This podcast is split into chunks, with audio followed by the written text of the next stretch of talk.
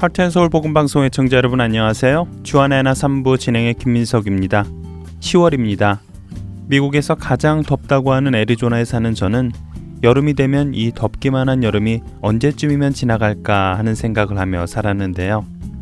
그렇게 덥기만 했던 올 여름도 어느덧 막바지에 다다른 것 같고 이제는 아침이나 저녁에 밖을 나갈 때면 선선한 공기가 몸으로 전해지는 것을 느낄 수 있습니다. 애청자 여러분들도 이제 가을이 성큼 다가옴을 느끼시리라 믿습니다. 10월 개편을 맞았는데요. 주안의 하나 3부에서는 변함없이 최충희 사모님의 최충희 칼럼과 노호 목사님의 성경의 파노라마로 여러분을 찾아갑니다. 방송을 통해 여러분의 삶 속에서 주님의 깊은 은혜와 인도하심을 늘 체험하시기 바랍니다. 애청자 여러분은 인도하면 어떤 종교가 떠오르십니까? 아마 많은 분들이 힌두교를 대표적으로 생각하지 않을까 생각되는데요. 이 힌두교에는 사실 보통 사람들은 상상할 수 없는 아주 비밀스러운 일이 행해지고 있었습니다. 그 일은 힌두 사원에서만 은밀하게 이루어졌기에 힌두교인들이 아닌 사람들은 잘 알 수가 없었지요. 그런데 1800년대 말 인도의 선교를 간 한 여성 교사를 통해 그 비밀스러운 일이 세상에 알려지게 되는데요. 힌두교의 어둠 속에 그리스도의 빛을 가지고 들어간 선교사. 평생을 인도인들의 영원 구원을 위해 몸바쳤던 인도 선교사 에이미 카마이클에 대해 여러분과 나누려 합니다.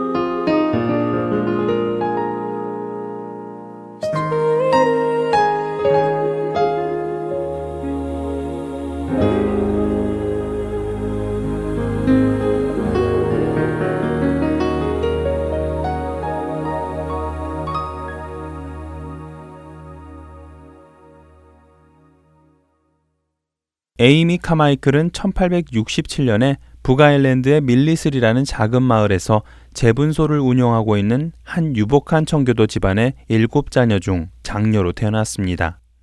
그녀는 경건하게 살아가려는 부모님 밑에서 엄격한 신앙생활 속에서 자라나게 되지요. 하지만 언제부터인가 아버지의 재분소가 어려워지면서 그녀의 가정은 힘든 생활을 할 수밖에 없었고 그녀가 18살이 되던 해인 1885년에는 아버지가 커다란 부채를 남겨두고 세상을 떠나게 됩니다. 그 일로 인해 에이미는 장녀로서 가정의 생계를 꾸려나가야만 했지요. 아직 어린 에이미에게는 하루하루가 힘든 나날이었습니다. 그러던 그녀는 그 다음 해인 1886년 9월 마을에서 성경을 공부하는 사경회가 열린다는 소식을 듣고 하나님께서 자신의 삶을 어떻게 인도하실지 하나님의 뜻을 알고자 사경회에 참석하여 성경을 공부하게 됩니다. 그렇게 그곳에서 성경 공부를 매일같이 해가던 에이미는 성경 말씀에서 하나님께서 원하시는 참된 그리스도인의 삶이란 예수 그리스도의 형상을 닮은 삶을 살아가는 것이라는 것을 발견하게 됩니다. 또 예수를 닮아가는 사람은 세상 사람들의 가치관으로 세상과 타협하는 삶이 아닌 하나님의 자녀로서 천국의 소망을 두고 구분된 삶을 살아가야 함도 알게 됩니다. 그 사경에는 마치 에이미를 위해 하나님께서 완벽하기에 준비하신 듯 하였고 말씀 속에서 매 순간을 주님과 동행하는 훈련을 받게 됩니다. 그리고 그녀는 성경 말씀에서 자신 마음에 확 다가오는 말씀을 접하게 됩니다. 마음을 다하여 하나님을 사랑하고 이웃을 자신의 몸처럼 사랑하라. 이것은 마치 그녀에게 말씀하시는 하나님의 세미한 음성처럼 들렸습니다. 그와 동시에 그녀는 하나님께서 자신을 선교사로 부르고 계심을 강하게 느끼지요. 에이미는 하나님의 부르심에 주저하지 않았습니다.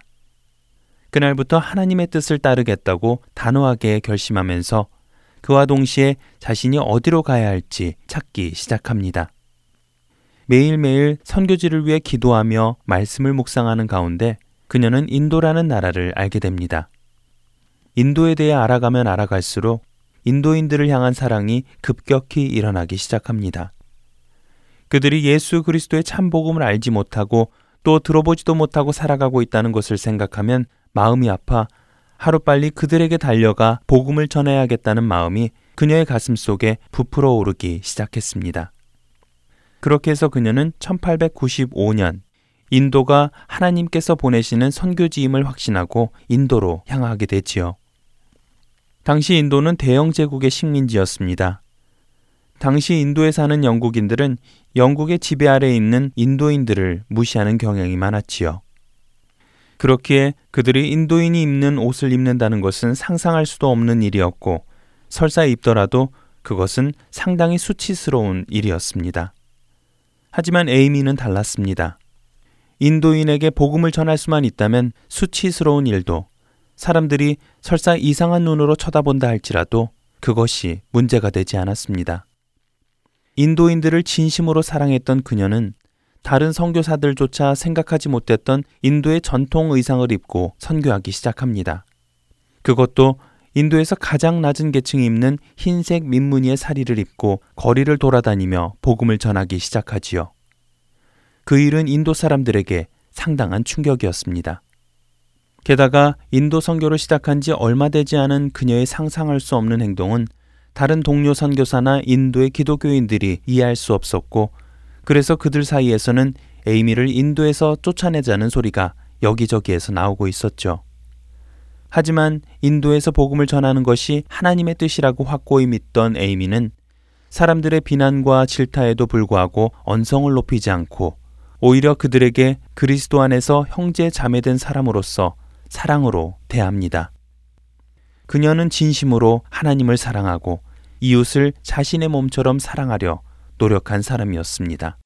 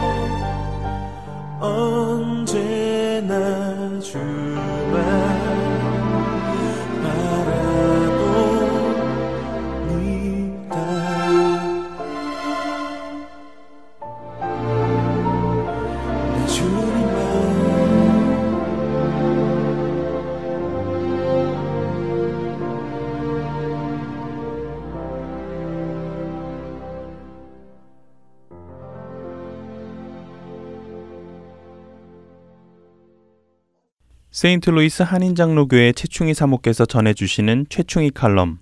오늘의 제목은 상처 그 첫 번째 시간입니다.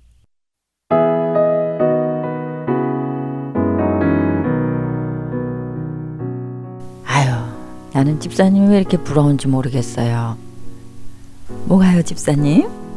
키도 늘씬하시고 얼굴도 이쁘고 나는 왜 이리 키도 작고 못났을까? 아이고 정말 누가 그 사진 찍는다면 딱 질색이야. 아 이 집사님 무슨 그런 말씀을. 교회 오피스 앞을 지나가다가 두 여자 집사님이 나누는 대화를 우연히 듣게 된 저는 그냥 지나치지 못하고요. 두 집사님의 대화에 끼어들게 되었습니다. 아우 집사님 그런 소리 하지 마세요. 집사님이 얼마나 이쁘고 사랑스러우신데요. 제가 그냥 하는 소리가 아니라요. 정말 집사님은 집사님 스타일에 딱 맞는 키세요. 큰 키 부러워하실 필요 전혀 없으세요. 저의 이 말을 들은 집사님의 뺨이 발그레해지시면서 미소가 떠올랐습니다. 그러나 입술로는 여전히 제 말을 못 믿겠다는 듯 부정을 합니다. 아이고, 저는요, 사모님. 어렸을 때부터 키도 작은 게 어찌 그리 못났냐, 이그, 이 못나나 하는 소리를 듣고 자라서요. 사모님 말씀이 잘 안 믿겨져요. 집사님은 어릴 때부터 가족에게서 못난 이 소리를 듣고 자라 자신이 정말 못난 사람이라고 그렇게 믿고 계셨답니다. 그것이 상처가 되고 열등감으로 자라 이제는 많은 사람들 앞에 서는 것도 힘들고 누가 사진을 찍는다고 하면 얼른 등을 보이거나 마음이 아주 불편해진다고 하셨습니다. 그런데 사실은 그렇지가 않았습니다. 집사님이 키가 작은 것은 사실이지만요. 비율이 맞는 몸매여서 그 아담한 키에 주일날 날씬한 팔이 드러나고 발목까지 내려오는 단색의 원피스를 맵시 있게 입고 들어오실 때는요. 제 마음까지 즐거워지는 아주 사랑스러운 모습을 지닌 분이십니다. 그런데 어릴 때 들었던 그 못난이 소리가 귀에 박히고 또 마음속에 새겨져서요. 자신을 칭찬해 주는 소리를 들어도 믿지 못하게 되었다는 것입니다. 그런데 그 후 정말 감사하게도 집사님은 하나님의 은혜를 경험하시고 믿음이 성장하시면서 자신이 하나님의 사랑받는 존귀한 자녀라는 그 가치감을 회복하시고요. 십수년 자신을 얼검했던 못난이라는 주문에서 이제 서서히 헤어나오시게 되었답니다. 어릴 적에 들었던 못난이라는 그 한마디가 십수년 동안 가슴과 뇌리 속에 주문처럼 깊숙이 들어와 박혀 삶을 지배해왔다는 사실이 꼭 그 집사님만의 경험은 아닐 것이라고 생각됩니다. 어릴 적 우리 주변의 권위자들에게서 들었던 말 한마디가 비수가 되고 화살이 되어서 우리 인생을 피 흘리게 하고 아프게 할 수도 있습니다. 권위를 가진 사람들이라면 부모님도 빠뜨릴 수 없겠고요. 선생님이나 형제들, 그 밖에 어린 나보다 위에 있는 사람들을 포함하게 될 것입니다. 그런데 이 권위자들의 말이 정말 진실되고 신뢰할 만한 말일까요? 그렇지가 않죠. 모두가 부족하고 감정적이고 죄 가운데 있는 연약한 존재들입니다. 자신의 분노에 받쳐 이상한 말을 쏟아 부을 수도 있겠고요. 전혀 객관적이지 않은 편견과 부정적 말들을 생각 없이 함부로 이야기할 수도 얼마든지 있는 존재가 바로 우리 자신들이니까요. 특별히 부모된 우리가 너무나도 쉽게 생각 없이 우리 자녀들에게 이런 상처가 될 말들을 쏟아놓고 있지 않나 돌아보게 됩니다. 넌 왜 맨날 그 모양이냐? 내 그럴 줄 알았어. 넌 항상 그래. 아이고, 어쩐지 잘한다 했더니 역시였구나. 아니, 넌 네 동생도 하는 걸 왜 못하니? 동생의 백분질이라도 따라가면 내가 정말 사람들 앞에서 춤이라도 추겠다. 아이고, 네가 백 점 맞은 걸 보니까 아마 니네 반 애들이 다 백 점 맞은 게 틀림없겠구나, 야. 아이고, 바보 같은 자식. 밥이 목구멍으로 넘어가냐? 내가 널 낳고 미역국 먹은 게 후회가 된다, 야. 자녀들을 좌절시키는 말들 참 많기도 하죠. 말뿐일까요? 우리들은 우리 자신의 부정적 생각과 감정들을 언어로만이 아닌 무언의 표정과 차갑고 거친 행동들을 통해서 자녀들에게 부정적 메시지를 전하기도 한답니다. 그것밖에 못하니? 아이고, 그러니 좀 더 연습해서 실수가 없도록 하랬지. 아유, 너는 뭘 입어도 태가 안 나는구나. 못난 것. 에휴, 조금만 이쁘게 태어나지 않고. 말은 안 해도 아이들은 부모들의 눈빛 하나로 이 모든 메시지들을 알아듣게 된다는 사실 알고 계시겠죠? 어른들은 판단력이 있어서요. 상처를 입더라도 스스로 자가 치료를 하거나 아니면 무시하거나 잊어버릴 수도 있지만요. 어린아이들은 사리 분별의 능력이 없고요. 걸러낼 수 있는 능력이 없어서 듣는 대로 그대로 그 말을 믿어버리게 된다고 하죠. 그래서 어릴 적 상처는 쉽게 지워지지 않고요. 기억의 창고 깊숙이 묻혀 억눌려 있다가 어른이 되어서 어느 때 자신도 의식하지 못하는 순간에 폭발적인 분노 혹은 심한 열등감, 우울증으로 표출되기도 하고요. 아니면 다른 사람들에게 그 감정들을 투사하기도 한다는 것입니다. 상처가 우리 삶에 매우 큰 영향력을 끼치고 있다는 것을 많은 분들이 이미 잘 알고 계실 겁니다. 그 상처난 마음에는 열등감, 수치심, 거절감, 우울, 분노, 질투, 비교, 경쟁 의식 등과 같은 여러 부정적 감정들이 그 상처난 감정에 따라부터 기생하게 마련이죠. 그리고 그것이 내면 깊숙한 곳에 쓴 뿌리를 내리면서요. 우리들의 삶을 우리 자신도 모르게 조종한다는 것입니다. 안타깝게도 상처가 깊은 사람들은요. 모든 관계에서 어려움을 겪게 됩니다. 나와 이웃, 나와 공동체, 그리고 나와 내 자신, 그리고 더 나아가서 하나님과의 관계까지 어려움을 겪게 된다고 하니까요. 내면의 깊은 상처들을 만만히 보면 안 되겠다는 생각을 하게 됩니다. 사람이 행복을 느끼는 것은 관계 안에서 만족감을 누리면 행복해진다고들 하는데요. 마음의 상처가 깊어서 치유되지 못한 사람들은요, 이렇듯 모든 관계가 쉽지가 않으니까요. 참 기쁨과 행복을 누리며 살아가는데도 자연히 어려움을 겪을 수밖에 없지 않겠는지요. 어, 또한 상처 많은 사람들은 주변 환경을 탓하게 되고요.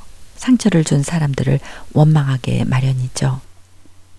광야 이스라엘 백성들은 애굽의 오랜 노예 생활로 인해서요. 민족적 자긍심이 약해지고 역사적 상처로 인해서 조금만 어려운 일이 닥치면 환경과 사람들을 탓했고요. 하나님을 원망했으며 불평과 불만 그리고 앞으로 전진하지 못하는 그런 부정적 사고의 굴레에서 벗어나지를 못했습니다. 하나님의 도우심과 은혜와 기적을 수도 없이 경험했음에도 불구하고요. 그 믿음이 성장하지를 못했죠. 우리 크리스찬들도 마찬가지입니다. 마음의 쓴뿌리를 제거하지 않으면요. 하나님의 말씀이 영혼의 뿌리를 내리는데 방해를 받고요. 하나님의 은혜와 사랑을 온전히 받아들이는 것도 어려워지고요. 신앙 성장에 많은 지장을 준다는 것입니다. 그렇다면 이러한 상처들을 어떻게 해야 치료할 수가 있을까요? 상처는 우선 드러나야 치료가 가능하죠. 죄를 지은 인간이 스스로 지어 입은 우화가 나무잎을 벗어버림으로써 그 상처를 드러내고요. 그 수치심을 극복했어야 하나님이 마련해 주신 가죽옷을 입을 수 있었던 것처럼 치유를 위해 상처를 드러내는 과정은 필수적이라는 것이죠.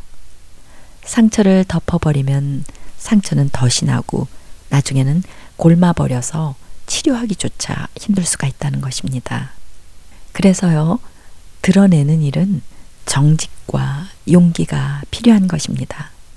그리고 그 드러낼 수 있는 대상은 아무나가 아니라요, 그 상처를 정말 치료해 줄 수 있는 능력이 있는 의사여야만 한다는 것이죠. 상처가 아프겠구나 하고 동정만 하고요. 덮어버리면 잠시 뭐 위로는 받을 수 있겠지만 고침받기를 원하는 사람들에게는 결과적으로 아무 소용이 없는 것이 되겠죠.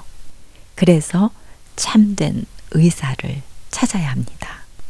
그리고 그 참된 의사는 누구일까요? 바로 우리 주 예수 그리스도이십니다. 우리의 모든 것, 우리의 상하고 아픈 것들, 치료받아야 할 것들을 다 알고 계시고요. 또 치료하기를 원하시고 기다리시는 의사이신 예수 그리스도이십니다.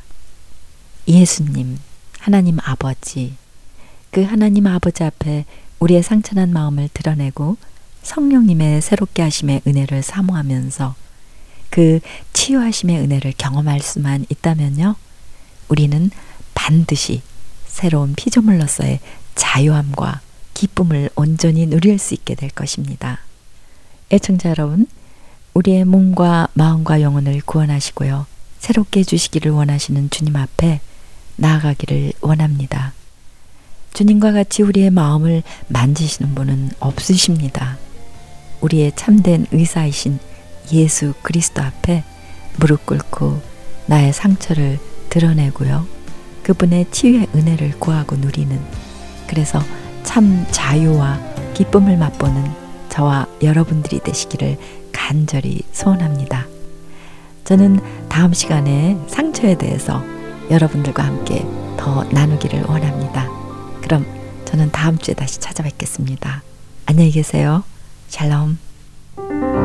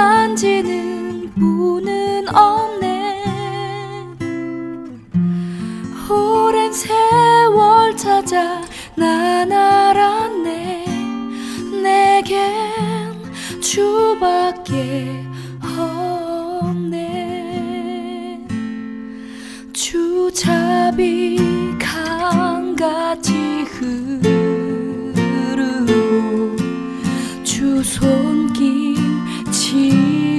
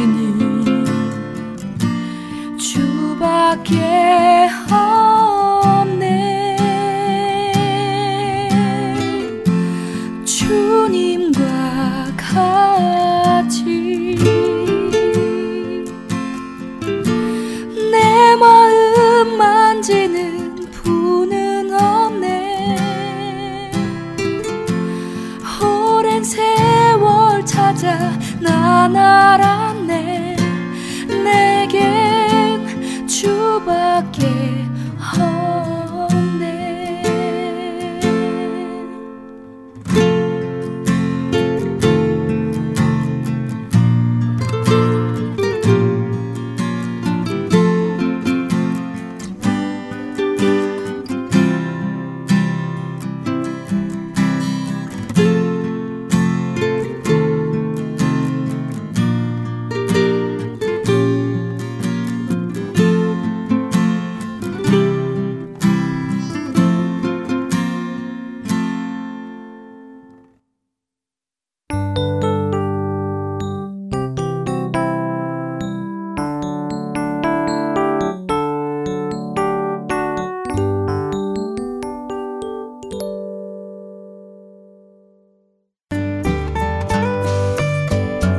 성경 속에서 나오는 의문문을 중심으로 그 질문에 대한 답과 의미를 찾아보며 신앙의 원리를 찾아갑니다. 주안의 하나 4부에서 성경 속 질문들 많은 애청 바랍니다.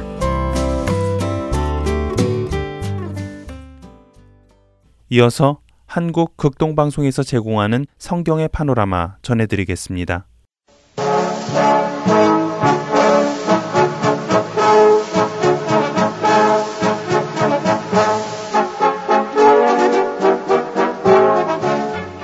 성경의 파노라마 시대적으로 재구성해서 입체적으로 성경 말씀 함께 보고 있습니다. 노우호 목사님이십니다. 목사님 안녕하세요. 반갑습니다. 김성윤입니다.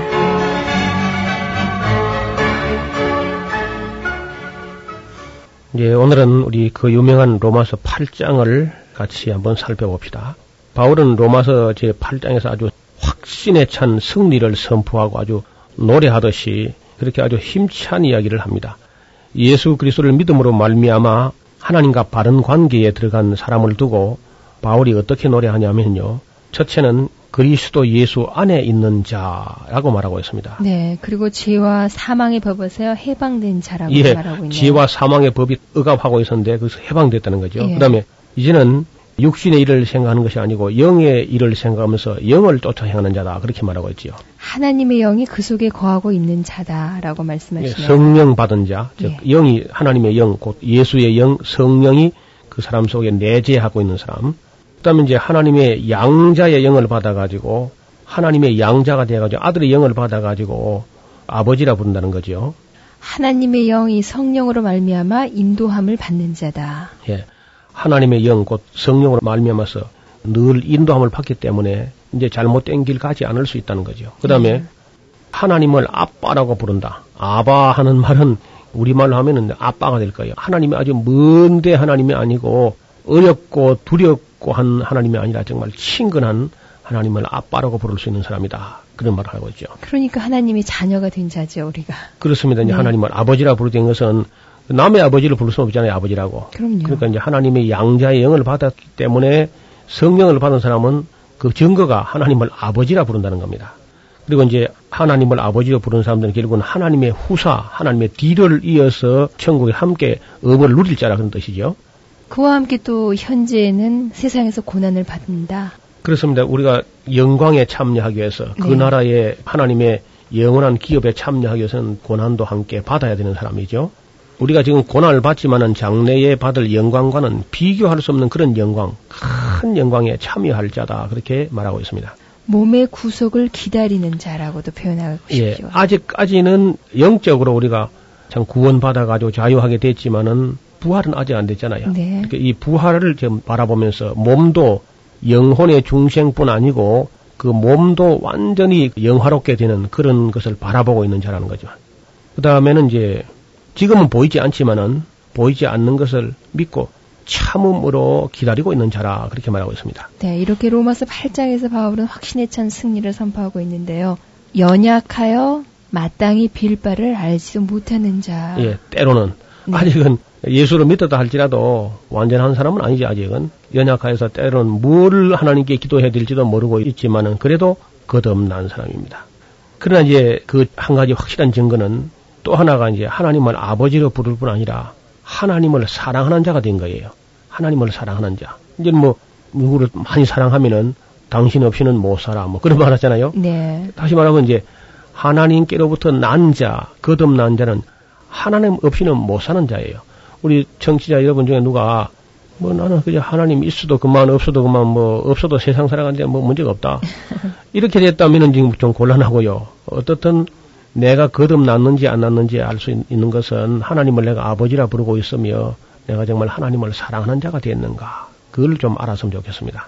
그 사랑하는 자, 이 하나님의 뜻대로 부르심을 받게 되지 않습니까? 그러니까 하나님을 사랑하는 자, 하나님을 아버지라 부른 자는 네. 결국은 하나님의 뜻대로 부르심을 입은 자라는 거죠. 그리고 이런 사람들은 우리가 이제 믿고 나니까 하나님께서 아들을 삼았다가 아니고요. 네. 하나님께서 미리 아신 자라는 겁니다. 우리가 믿기 전부터 하나님 우리 다 알고 계셨고 그 미리라고 하는 것은 어느 정도 미리냐 창세 전부터 미리 아신 자라는 거죠. 미리 아신 것뿐만 아니라 미리 정하신 자라고도 하죠. 네, 그걸 이제 우리가 말해서 예정이라고 말합니다. 네. 예정. 미리 하나님이 다 정했다. 그 알버트 아인슈타인이라고 하는 유대인이면서 핵 물리학자, 원자 물리학자인 원자탄을 만든 분이 남긴 유명한 말인데 하나님은 주사위 놀이를 하지 않는다. 주사위. 뭘 던져봐야 아는 분이 아니라는 거지요. 천지 창조 전부터, 창세 전부터 예정하신 그 뜻을 절대 주권적인 능력으로서 역사 가운데, 섭리 가운데 이루어 가시는 그런 분이시다. 그리고 이미 또 이제 우리가 예수를 믿는 사람들은 사실 우리가 세상에서 볼 때는 때로는 예수 믿는 사람이 아주 천덕 구레기처럼 만물의 찢기처럼 세상의 구경거리처럼 그렇게 보일 수 있지만은 사실은 영화롭게 있는 자들입니다. 네. 하나님의 자녀가 되었으니까요. 또 하나님은 우리를 어느 데까지 사랑하시냐면은 외아들을 주시기까지 우리를 위하시는 분이시죠. 그렇죠. 하나님께서 우리를 얼마나 소중하게, 귀중하게, 존중하게 여겼느냐 하는 것을 알 수 있는 것은 무엇을 주고 우리를 샀느냐는 거죠. 무엇을 네. 주고. 그러니까 하나님의 독생자의 피를 대가로 지불하면서도 우리를 사셨다는 걸 볼 때 우리를 하나님이 얼마나 위하고 계시는가 하는 거죠. 그리고 이제 그렇기 때문에 사실상은요 아무도 대적할 수 없습니다. 아무도 믿는 사람 앞에 정말 대적할 수 없는 그런 큰 영광과 권세를 가지고 있다는 것이죠. 네. 그래서 모든 것을 은사로 받을 수 있지 않습니까? 외아들까지도 뭐 주셨는데 뭐 아낄 것이 없지요. 제일 소중한 게 외아들인데 외아들까지 아끼지 않고 주신 분이 무엇을 아껴서 안 주시겠는가? 그래서 무슨 것이든지 은사로 받을 수 있는 자격을 가진 사람들이죠. 다시 말하면 이제 하나님의 선택하심을 받은 사람들이다. 그렇게 말하고 있습니다. 또 하나님의 택하심을 입은 자 있고요. 그래요. 하나님께서 정죄하시지 않을 뿐 아니라 어렵다고 딱 해버리니까 이제는 아무도 송사도 못 합니다. 예. 마귀가 뭐 우리를 송사하고 참소하고 그게 참 그리 하고 싶어요. 참 몸살 나겠지만은 하나님께서 최종적으로 이미 재판과 심판을 끝내버려 가지고 우리가 받을 재판과 심판과 저주를 예수 그리스도의 십자가에서 그저 다 이미 집행을 끝내버리기 때문에 아무도 송사할 수 없습니다. 따라서 아무도 정죄할 수도 없는 자라는 거죠. 그리스도가 죽기까지 위하시는 분이십니다. 예. 하나님 아버지만 우리를 사랑하신 것이 아니고 예. 독생자 예수님까지도 자기 목숨을 버려서까지 우리를 살리려고 했다고 하면은 성부와 성자 함께 우리를 그렇게까지 우리를 위하신다고 하면은 우리가 무엇을 두려워하겠습니까? 또 의롭다 하심을 얻은 자로서 하나님 심판이 끝나 버린 자지요. 예. 하나님이 이미 재판 끝냈습니다. 우리 재판, 심판, 형 집행까지 네. 예수님의 십자가 위에서 이미 끝을 내버린 거죠. 이 사실을 이제 바울이 알았으니까 뭐 얼마나 감격했겠습니까? 그래서 이 편지를 쓰면서 사실상은 로마서 8장은 로마서 전체의 클라이막스라 그러죠. 그냥 울부짖을 수밖에 없는 한 곡에 그게 클라이막스죠 정말. 그래서 그 의로부터 하심을 얻은 자, 재판이 이미 끝나버린 자, 그리고 이제 또 하나님 아버지가 사랑하실 뿐 아니라 그 독생자 예수님이 자기 자신의 목숨을 버려서까지 우리를 위하시는 자고요. 성령께서도 깊은 관심을 가지고 탄식하면서 우리를 위해서 간구하시는 자다. 그러니까 성부, 성자, 성령 삼위 하나님이 우리를 위해서 그렇게 택하시고 죽어주시고 위하여 간구하시고 인도하시는 분이시다. 그렇게 이야기를 합니다.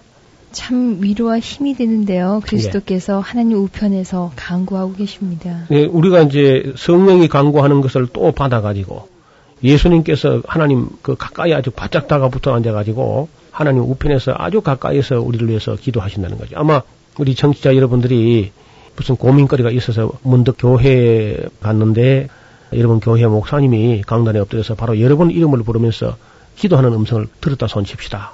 아이고 나를 위해서 저렇게 기도하는 분이 계셨구나. 우리 목사님이 나를 위해서 기도하고 계셨구나. 아마 굉장히 위로가 됐을 거예요. 네. 근데 그보다 더 위대한 것은 나를 위해서 십자가에 죽기까지 했던 그분이 하나님 바로 우편에 앉아가지고 우리를 위해서 날마다 간구하신다고 로마서 8장은 가르치고 있는 겁니다. 그리고 또 우리는 우리 기도가 참 잘못될 때 참 많아요. 기도가 뭐 아주 중언부언하기도 하고 뭐 행설 수설하기도 하고 또 아주 이기적으로 잘못되기도 하고 하지만은 성령이 말할 수 없는 탄식으로 우리를 위해서 기도하신다는 겁니다. 그러니까 뭐 우리 본인이 기도하고 우리 교회 목사님들이 기도하고 또 예수님이 우리를 위해서 간구하고 성령이 탄식하면서 우리를 위해서 간구한다고 하면은 이보다 더한 빽이 없어요. 예. 그러니까 참 우리가 믿음이 생기는 거죠. 아, 정말 내가 때로는 어려움 당할 수 있지만은 그 모든 어려움도 이렇기 때문에 다 합력하여 선을 이루시지 않겠는가 하는 믿음을 갖게 되는 것이요. 정말 의기양양하게 뛰놀아도 괜찮다고 믿습니다. 그래서 이제 그리스도 예수의 사랑하시는 자, 그렇기 때문에 환란이나 공고나 기근이나 핍박이나 적신이나 위험이나 칼로서도 도무지 예, 끊을 수가 없는 자. 그렇지만 때로는 세상에서 이제 죽임을 당하기도 하고 네. 도사를 양같이 여김을 받기도 하고 합니다. 그러나 어떠한 어려움이라도 이제는 이런 사랑을 받아버리기 때문에 넉넉히 이기는 자가 되는 겁니다. 절대로 참 하나님의 사랑을 믿고 거듭나고 하나님을 아버지라 부르게 되고 하나님을 사랑한 자가 됐다고 하면은 세상의 어떤 유혹이나 핍박이라도 넉넉히 이기게 될 줄로 믿습니다. 그리고 이제 내가 정말 하나님의 아들이고 하나님 나라의 후사라는 사실을 확신하고 있는 자고요. 죽음으로서도 끊을 수가 없고 천사들이나 권세자들이나 현재일이나 장래일이나 능력이나 높은 지위에 있는 자나 아무 피조물이라도 우리를 넘어뜨릴 수 없는 자가 되었다는 겁니다. 네. 그리스도 예수 안에 있는 하나님의 사랑에서 도무지 끊을 수가 없을 것이다. 정말 온 우주를 향하여 가장 큰 음성으로 외치는 음성이 이 로마서 8장에 있는 하나님의 사람들, 이 하나님의 사람, 즉 창세 전부터 예정하시고 미리 아시고 부르시고 영화롭게 하시고 아들까지 주시고 이렇게까지 참 위대한 사람들이 우리 성도 여러분, 즉 진리를 믿고 예수 안에서 구원받고 의롭다 하심을 받고 그리스도의 십자가를 세상에 짊어지고 또 하나님 나라에서 영광을 받기 위해서 땅에서는 그의 이름으로 고난도 다르게 받고 즐거이 받는 그런 사람들이 된 거죠. 아름다운 일에 함께 동참하고 이웃 사람들이 영혼을 위해서 애를 태우면서 살아가는 이제 얼마 남지 않은 삶이 땅에서 우리 충성하는 기간으로 기회로 주어졌는데 이것이 다 잠시 잠깐 후에 지나가고 나면은 우리가 그 영화로운 나라에 서게 될 때 아마 깜짝 놀랄 거예요. 야, 내가 이렇게 유명하고 위대한 존재인 줄 전혀 몰랐다. 근데 그렇게 하다가 이제 바울이 아주 털썩 주저앉아요.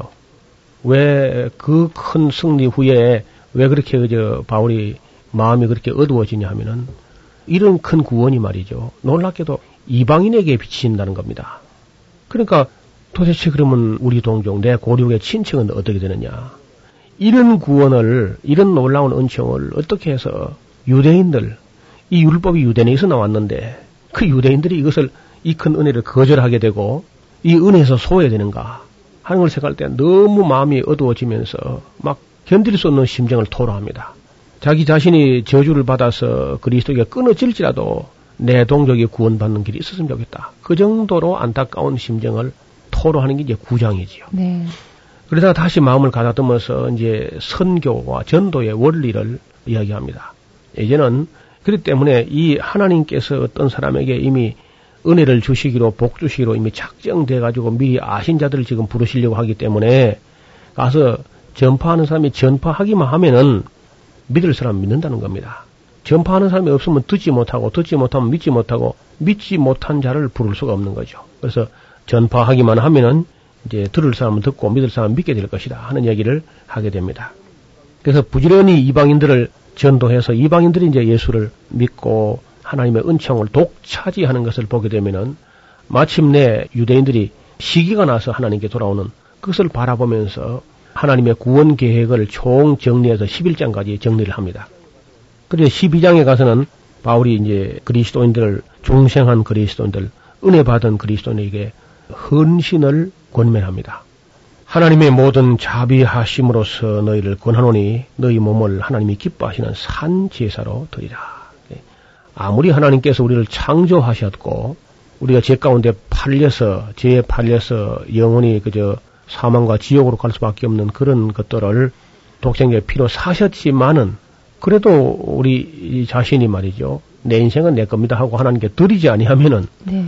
하나님은 강제로 우리를 빼앗아다 쓰질 않습니다. 그래서 우리 말씀을 들으시는 모든 성도님들이 자기의 삶을 하나님께 온전히 정말 기쁜 마음으로 또 단번에 전체로 영원히 들여서 하나님께서 쓰실 수 있도록 우리 자신을 드리는 것이 굉장히 중요합니다. 절대로 하나님께서는 드리지 않은 걸 갖다 나무 것을 억지로 갖다 끌어다가 쓰지는 않거든요.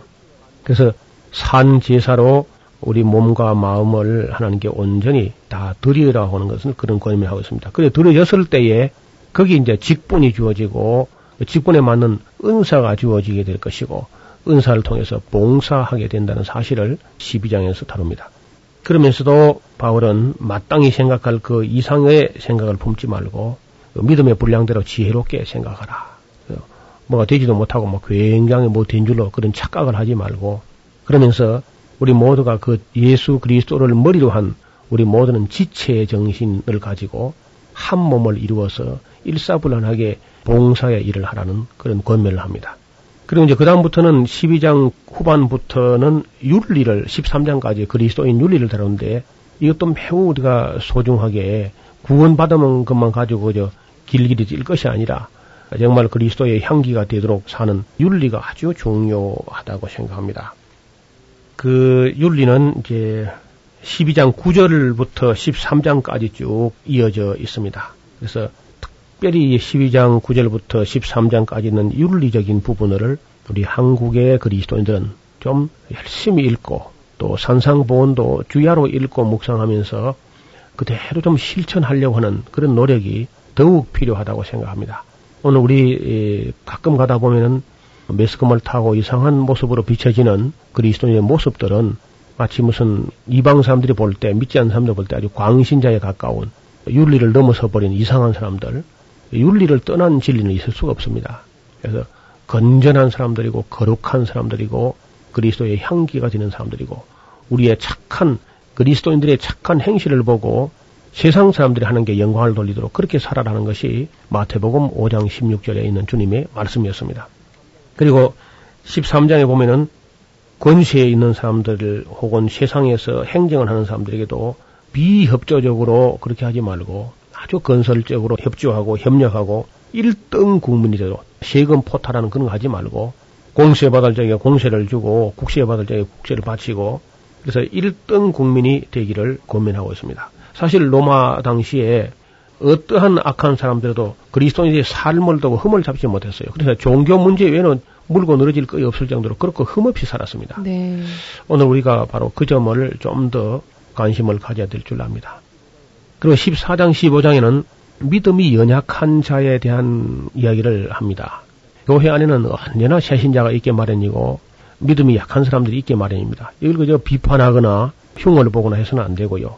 우리 강한 자가 약한 자의 약점을 담당하고 자기를 기쁘게 하지 말고 모든 일에 모든 사람을 기쁘게 해서 모든 사람들이 구원을 받게 하라는 그런 권면을 하고 있습니다. 그리고 바울은 이제 남은 여정, 이제 예루살렘 갔다가 요마로 갔다가 스페인 가고 싶은 그 남은 여정을 15장에서 다루면서 여전히 그 연약한 형제를 배려하는 그런 마음을 잘 가지도록 우리가 오늘날도 교회에 자칫하게 되면은 새로 나온 연약한 심령들이 소외되는 수가 있습니다. 그 성도의 교제에서 소외되는 건 매우 위험한 일이죠. 그래서 우리 오래 믿은 사람들이야 이렇게 해도 저렇게 괜찮은데 처음 나온 사람들, 믿음이 약한 사람들이 소외되지 않도록 네. 외롭지 않도록 아주 그 한 생명이 교회에 나온다는 것은 그 굉장한 사건이거든요. 언론 보기는 아무것도 아닌 것 같아도 예배당 문턱을 넘어서 교회에 나온다는 건 굉장히 어려운 일입니다. 네. 그런 사람이 나왔을 때 정말 우리가 할 수 없어서 그렇지 할 수만 있다면은 송아지라도 잡아서 잔치를 해야 맞을 겁니다. 탕자의 아버지가 아들 하나가 돌아오니까 살찐 송아지를 잡아서 잔치를 했다 그러는데 한 생명의 교회 새로 나온 일이 작은 일이 아니기 때문에 정말 따뜻한 마음으로 정말 어머니 품같이 정말 교회 갔더니 낯선 곳이 아니고 마치 내 어머니 품에 돌아온 것 같더라.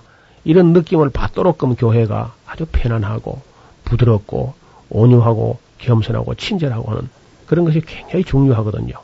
그래서 이것은 바울이 언제나 약한 사람들 위해서 얼마나 신경을 쓰는지 바울은 만약에 연약한 자가 내가 먹고 마시는 것 때문에 실족한다는 일이 생긴다고 하면은 난 평생 고기 안 먹을 용의가 있다. 어? 내 평생 그저 고기를 안 먹을 용의도 있다. 이렇게까지 자기 권리를 가지고 말하지 않고 언제나 타인의 연약한 심령을 생각하는 그런 심성을 가진 분이 사도 바울이었습니다. 어떻습니까? 우리 로마서를 이제 한번 쭉 훑어봤는데 물론 뭐 세밀하게 우리가 본 건 아니지만요. 바울이 지금 가지는 그 간절한 심정이 아마 어느 정도 보여지게 됐을 거예요. 그래서 16장에 오면은 바울이 여러 사람의 이름을 거명하면서 문안을 하고 있습니다. 네. 아니 사실 그 큰 인물이 말이죠. 바울이 그 세상을 널리 멀리 다니고 여행하면서 언제 이렇게 바울 가슴 속에 묻어둔 사람들이 있습니다. 근데 그 사람들이 지금 어디에 가 있는 걸 알고 있는 거예요. 그 사람들이 지금처럼 통신이 이렇게 편리한 때도 아닌데 로마에 가서 여기 보면 한 26명 정도의 이름이 거명되거든요. 그 사람들 이 귀한 이름들이 바울의 가슴 속에 있었다는 거 아닙니까? 네. 그래서 이 이름들 떠올리면서 늘 그저 기도할 때마다 너희를 하나님 앞에서 말한다 하면서 누구에게 문안하라 누구에게 문안하라 그런 말로 쭉 이름들이 쭉 나열됩니다. 그래서 이 내용도 좀 세밀하게 살폈으면 좋겠는데 뭐 오늘은 그런 시간은 아니니까요. 성경을 좀 잘 살펴서 바울의 간절한 심령을 우리도 좀 이어받아 가지고 우리 모든 예수 믿는 사람들이 바울과 같은 심정으로 복음을 전하기를 원하고 또 달려갈 길을 달리고 선한 싸움을 다 싸우고 이 승리의 복음 바울은 복음이라는 말이 나오면요 이야기가 다른 데로 흘러갈 정도로 복음이라는 네. 걸 설명하다가 자기가 하려고 하는 말을 그저 잃어버릴 정도로 그 정도로 정말 복음에 심한 말로 하면 미친 사람이었어요. 그냥 거기 온갖 정열을 다 쏟아부었고 자기 모든 것을 바칠 수 있는 그런 사람이었습니다. 사도행전에서 이제 이 편지를 바울이 써서 보내고 그는 어디로 가냐면은 예루살렘 가려고 배를 타는데요. 경거리에 한 곳에서 배를 타는데 보니까 바울을 해치려고 하는 사람들, 바울을 죽이려고 하는 사람들이 공모하는 사람들이 그 배에 함께 타고 그리고 그 주제에 또 예루살렘 가서 오순절을 지키러 간다고 가는 겁니다.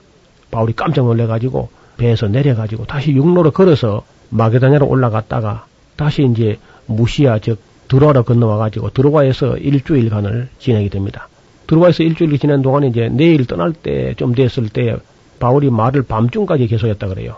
그때 이제 삼청에서 이제 그 강의가 됐는데 창문턱에 이제 유두고란 청년이 창문에 걸터 이제 깊이 졸다가 떨어진 사건이 있었습니다. 우리 뭐 다른 사람도 좀 막 졸고 하다가 막 깜짝 놀라겠지 전부 다 잠이 번쩍 드러났을 거예요. 그래서 안고 올라와서 거의 죽은 줄 알았는데 기도하니까 이제 아이가 살아났습니다. 그 아이 이름이 유두고 하는 말이 다행이다 그런 뜻이랍니다. 아, 어? 정말 사건도 정말 다행이지요.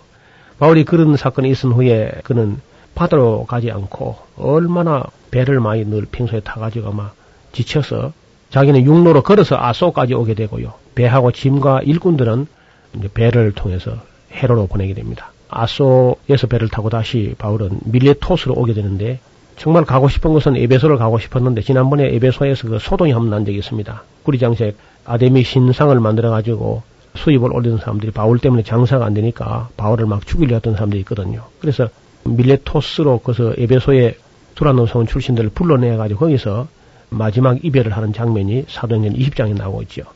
바울이 거기서 유명한 말을 합니다. 예루살렘에 지금 가는 길에 말하기를 환란과 결박이 나를 기다린다고 한 그런 말도 있는데 그러나 나의 달려갈 길과 주 예수께 받은 사명, 사명 곧 하나님의 은혜의 복음을 증거하는 일을 마치려 하면 나의 생명을 조금도 귀한 것으로 여기지 아니한다.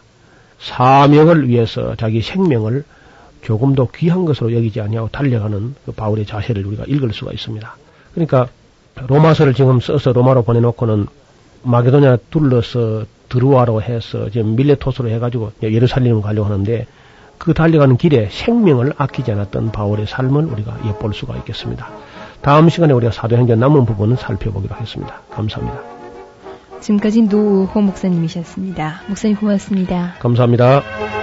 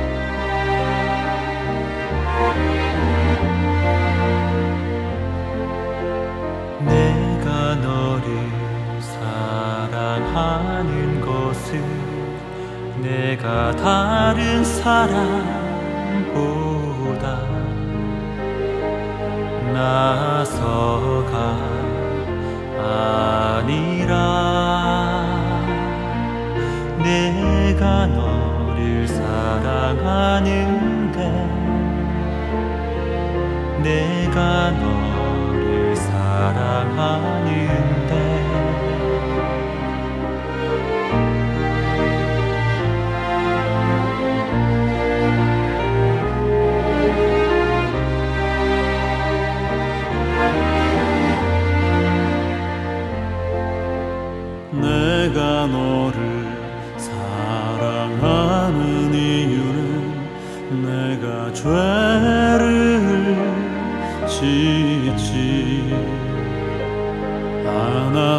않아서가 아니라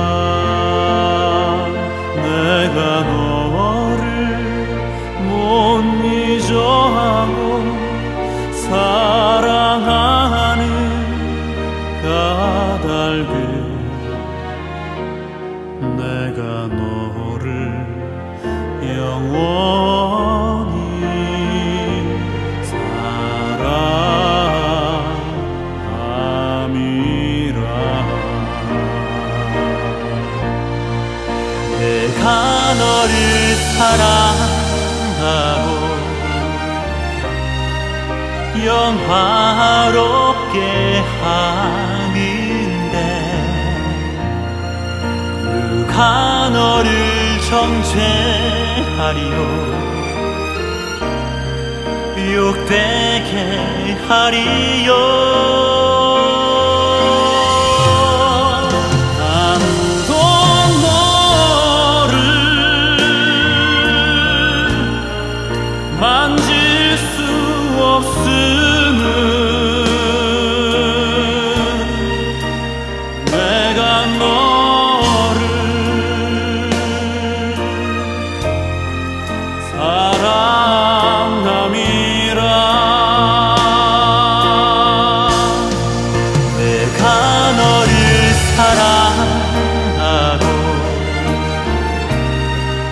영화롭게 하는데 누가 너를 정죄하리요? 욕되게 하리요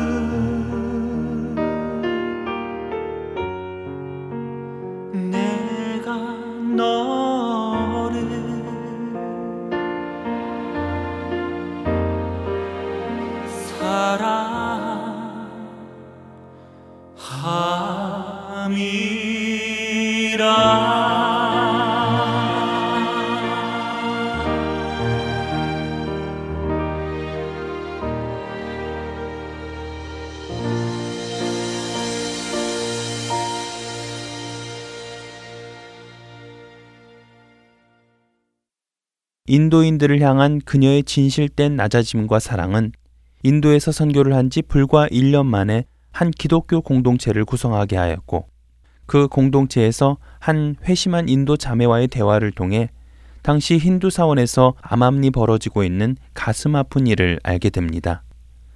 당시 힌두 사원에서는 많은 아이들이 은밀하게 신에게 바쳐져 신과 결혼되어졌고 또 그들은 사원에서 힌두교 남자 신자들의 성적 놀이개로 이용당하고 있었습니다. 그 일은 밖으로 드러나지는 않았지만 인도 사람들은 다 알고 있는 힌두교의 어두운 부분이었습니다. 그때부터 에이미는 그것을 밝혀내고자 인도 사람들 사이에서 수소문하며 아이들을 찾아가기 시작했는데요. 인도의 오랜 관습과도 같은 이 일을 파헤치려는 에이미에게 사람들은 어린애를 잡으러 다니는 여자로까지 누명을 씌우며 저지하려 합니다. 심지어는 사람들로부터 납치를 당할 뻔한 일이 여러 번 있었지요. 그럼에도 불구하고 그녀는 성놀이개로 이용당하고 있는 아이들을 구출하고자 끝까지 노력합니다. 에이미의 그런 노력 끝에 1901년 힌두 사원의 창기로 받쳐졌던 7살 난 아이 한 명을 구출하면서 그것이 사실로 드러나게 되는데요. 그 아이의 구출과 동시에 에이미의 더 많은 노력 끝에 여러 명의 아이들이 더 구출됩니다. 그리고 에이미의 일을 돕고자 하는 동역자들이 여기저기서 생겨나면서 그 동역자들과 세운 것이 바로 도나버 공동체입니다. 그 후 이 공동체는 계속해서 아이들을 구출하게 되는데요. 이 사역을 시작한 지 12년이 되던 해인 1913년에는 구출하고 돌보는 아이들이 무려 130여 명이나 되었다고 합니다. 그녀는 몸을 아끼지 않고 주님의 말씀과 맡겨진 사명을 사랑으로 잘 감당하는 사람이었습니다. 그녀는 가는 곳마다 또 사람이 있는 곳이면 복음을 전하기 위한 모임을 만들었고 예수 그리스도의 복음을 전하며 이웃을 위해 자신의 평생을 바쳐 사랑하고 헌신한 사람이었습니다. 그러던 그녀는 1951년 1월 84살의 나이에 그토록 사모하고 만나고 싶어 하던 하나님의 품으로 가게 됩니다. 한 사람이 주 안에서 변화되면 그 사람은 영원한 생명을 얻습니다. 그렇게 생명을 얻은 사람은 다른 사람에게도 생명을 전해주게 되어 있습니다. 그것이 복음이 가진 생명의 힘이기에 그렇습니다. 에이미를 통해 힌두 사원에서 비참하게 살아가던 수많은 어린 소녀들이 빛 앞으로 나와 자유하게 되었고 그리스도의 복음을 받아들이게 되었습니다. 그리고 100여 년이 지난 지금 이 시대 인도는 가장 빨리 복음을 받아들이고 있는 나라 중에 하나가 되었습니다. 생명을 전해주는 것, 그것이 바로 복음 사역입니다.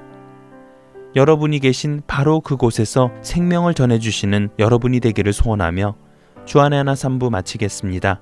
지금까지 진행의 김민석이었습니다. 여러분 감사합니다. 안녕히 계세요.